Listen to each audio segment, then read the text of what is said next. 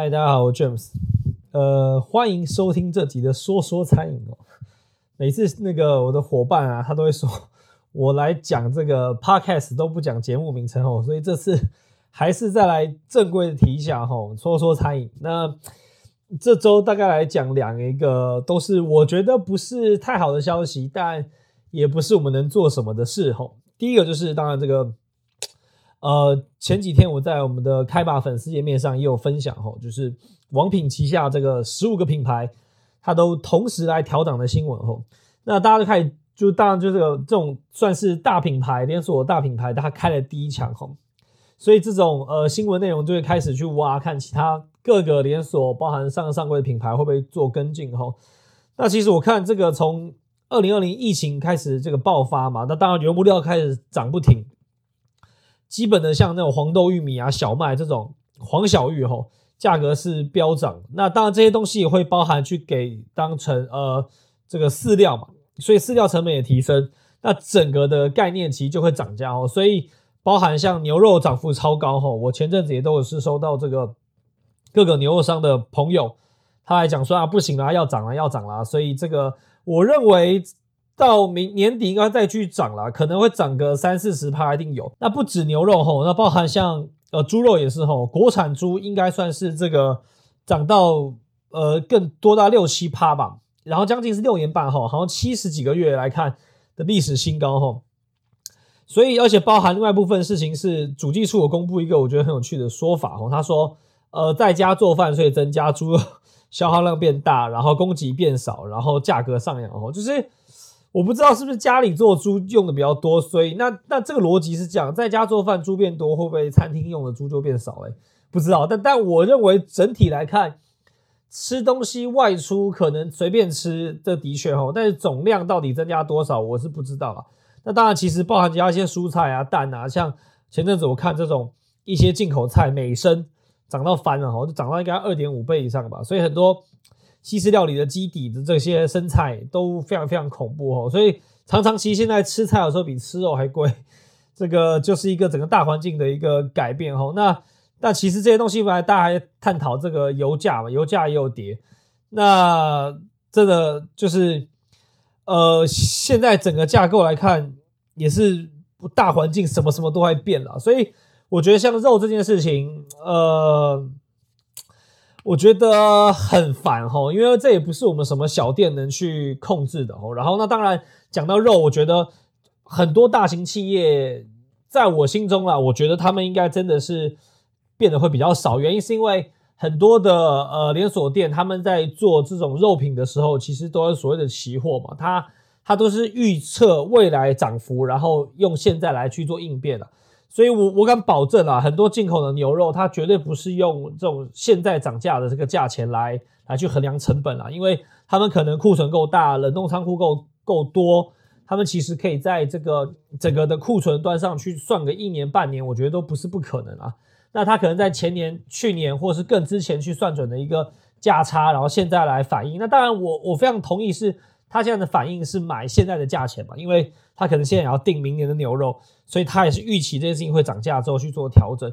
但是我觉得散户还是都是最惨的啦，就是我们的量也买不到，可能像什么一货柜啊，多少吨啊，所以这件事情来看，就是成本的时态成本的上升是必然发生的啦。那不管是大家在讲这种通货或疫情，但店家端上势必也要做一个反应嘛。所以我自己是觉得王品开的第一枪，这个对市场端上。呃，算蛮好的哈，他愿意 扛起这个餐饮的这个前大前辈的这个立场来来跟大家讲哦。那当然，当然，其实其他还有些连锁店，我也有查一下哈，像这个一些享食天堂啊，持续的像其他一些汉来集团啊，他们目前都是对外发表，可能希望现在不是涨价的时机啦。然后，呃，有些是说圣诞节，有些说是明年过年。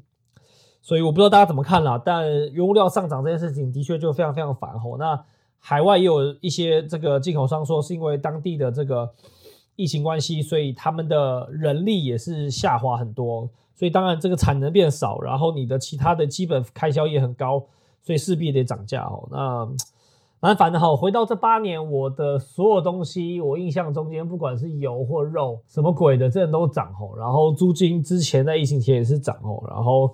那下个当议题就回到餐饮的三大成本架构嘛，对不对？房租、人事、食材。第二段来聊看这个基本工资涨价后，所以呃上礼拜吧，十月八号吧，这个国庆之前，劳动部就在讲说基本工资要调涨个五点多趴吼。呃，那当然这个又有业界前前辈都说这个完全是补刀吼，这个不管是餐饮或观光，非常非常惨吼。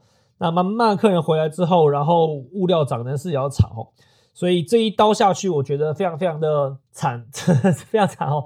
三大东西我要讲，租金房东降的，我们统计，我认为这个比例不高了。那当然合约怎么走，这也是天灾，所以房东真不屌你，我们也不能怎么办。呃，食材就是涨，然后那进口涨，然后如果这个使用的量也变，最后一件事情就人力哦。那那其实人力这件事情，我不觉得不想给高薪了。那第二件事情是我过往也都不是在追求最低薪资啊。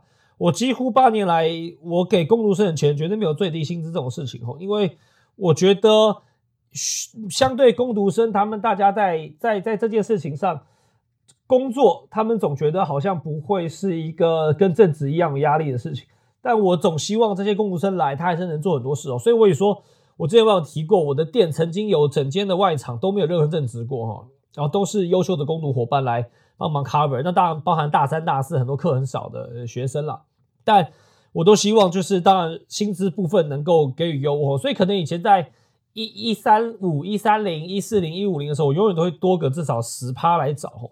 那我觉得提升攻读这件事情的最低工资，我是不太认可了，因为我觉得它就会变成像之前所谓的大学生这种超多满地大学生慢慢开始倒闭嘛。就是我觉得他应该是有一定的弹性。那那今天他最低他找不到人，那他活该嘛？就譬如说我假设以前最早麦当劳什么六五七五的时候嘛，那基本工资在工读生这一部分，假设是一四零一五零，但我还是可能愿意给他一六零一七零嘛。但是现在因为拉高之后，这个的水平会导致我们想找更好的人才，或是做更多事情的时候，要拉一九零两百都有可能嘛。这事情回来是讲就是。他们有个市场机制，让攻读人才端上会做一些呃基本的竞争。反正我躺的就是一六八，那一六八这件事情降，就是我当然知道它的算法了。我们这样去算好了，一六八换算成正值大概是怎么样？我们我们去算一六八的，先不管其他劳健吧，我先说，就我们先先先盖刮一六八乘以，假设他一天八小时啦，这样是一三四四。假设他也超拼去做到二十八月休八天，好，我们算二十天就好了。如果这样算二十天的话，其实他的月薪大概就两万六千八百八十。还我还讲我还没有报那个劳健保，就算最基本这样子哦。所以这个的换算来看，就攻读的的目的应该是希望能够去卡一些空班哈。那当然，今天我还是说能给多钱当然给多钱，但是现在看起来是这样，就是餐饮能不能赚更多的钱？在这个疫情之下，在这段期间，到底什么人可以赚更多的钱？我觉得有还是不少哈。我也讲实话，我身边还是有人反弹，然后便当店、早餐店，然后还有一些特殊的餐饮，然后他们觉得是赚钱。但是这个整个东西也不是政府说要负责啊。但我认为，在这个时间点，到底是什么意图？就是觉得是可以涨价，那然后可以让基本薪资变高。我不太理解到这个经济学，或者到底这整总体怎么去看了。但但至少在餐饮这件事情，呃，非常非常不能理解啊！就是民以食为天，然后吃饭是一个每个人都必须每天做的事情。然后我一直觉得台湾产业其实很辛苦，就是税也要照缴。那当然很多小吃店就是免用嘛。但整体餐饮的架构来看，它的这个辛苦程度高，然后房租又超贵，然后你又说啊，靠，那干脆不要做。没错没错，我非常同意。哈，我也真的几度觉得这件事情讲哦，这在餐饮业。大家的付出、投资报酬率跟做的事情的烦烦烦的程度，我真的觉得远超于非常非常其他行业哈。之前每次在说嘛，有本书写世界上最难的的一个一个事业的餐饮哈，它的复杂程度真的非常非常高哈。我不是觉得它单一难度，而是它复杂程度非常非常高，你要做非常非常多的事。那我我觉得基本工资的上升当然是最好，就是大家最好都可以过更好日子，台湾真的每个人都很开心幸福。可是。回到根本问题，就是月薪，我觉得不用探讨，不可能。我我我当然我也不是这意思啊，就是很多还是会给最低薪资，然后再加班加什么。但我们这边觉得是以月薪来看，绝对不可能。但攻读这一枪，我觉得我很难在操作找到更好的人，要开到一百八、一百九，我曾经也开过吼。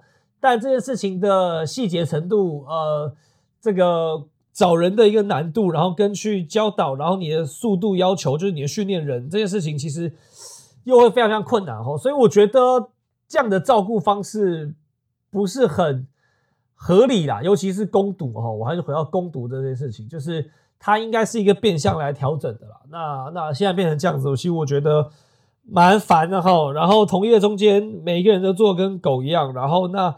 我也很担心，曾经我在三四年前去香港呃餐饮业交流的时候，也看到这整个他们遇到的问题也有点类似吼，渐渐的只会开始变得是传统店小店，然后人员劳力非常非常高，然后慢慢的放弃，然后最后就变成是大的集团，然后再做一些能够量化的产业，我觉得都不是不行啊，但我觉得文化上就很可惜哦。所以不知道，我觉得至少薪资部分，这个餐饮的大家，那你说要做到帅、做到好、卖到贵，当然是废话。但他其实又会遇到很多品牌背后的开销问题哦。所以，哎，感触很深。但我觉得发生了就面对吧，好不好？那也还是欢迎大家多多交流，然后有什么想听的主题也可以留言。那也欢迎私讯我们。那希望大家一样身体健康，好不好？我们下期再见，拜拜。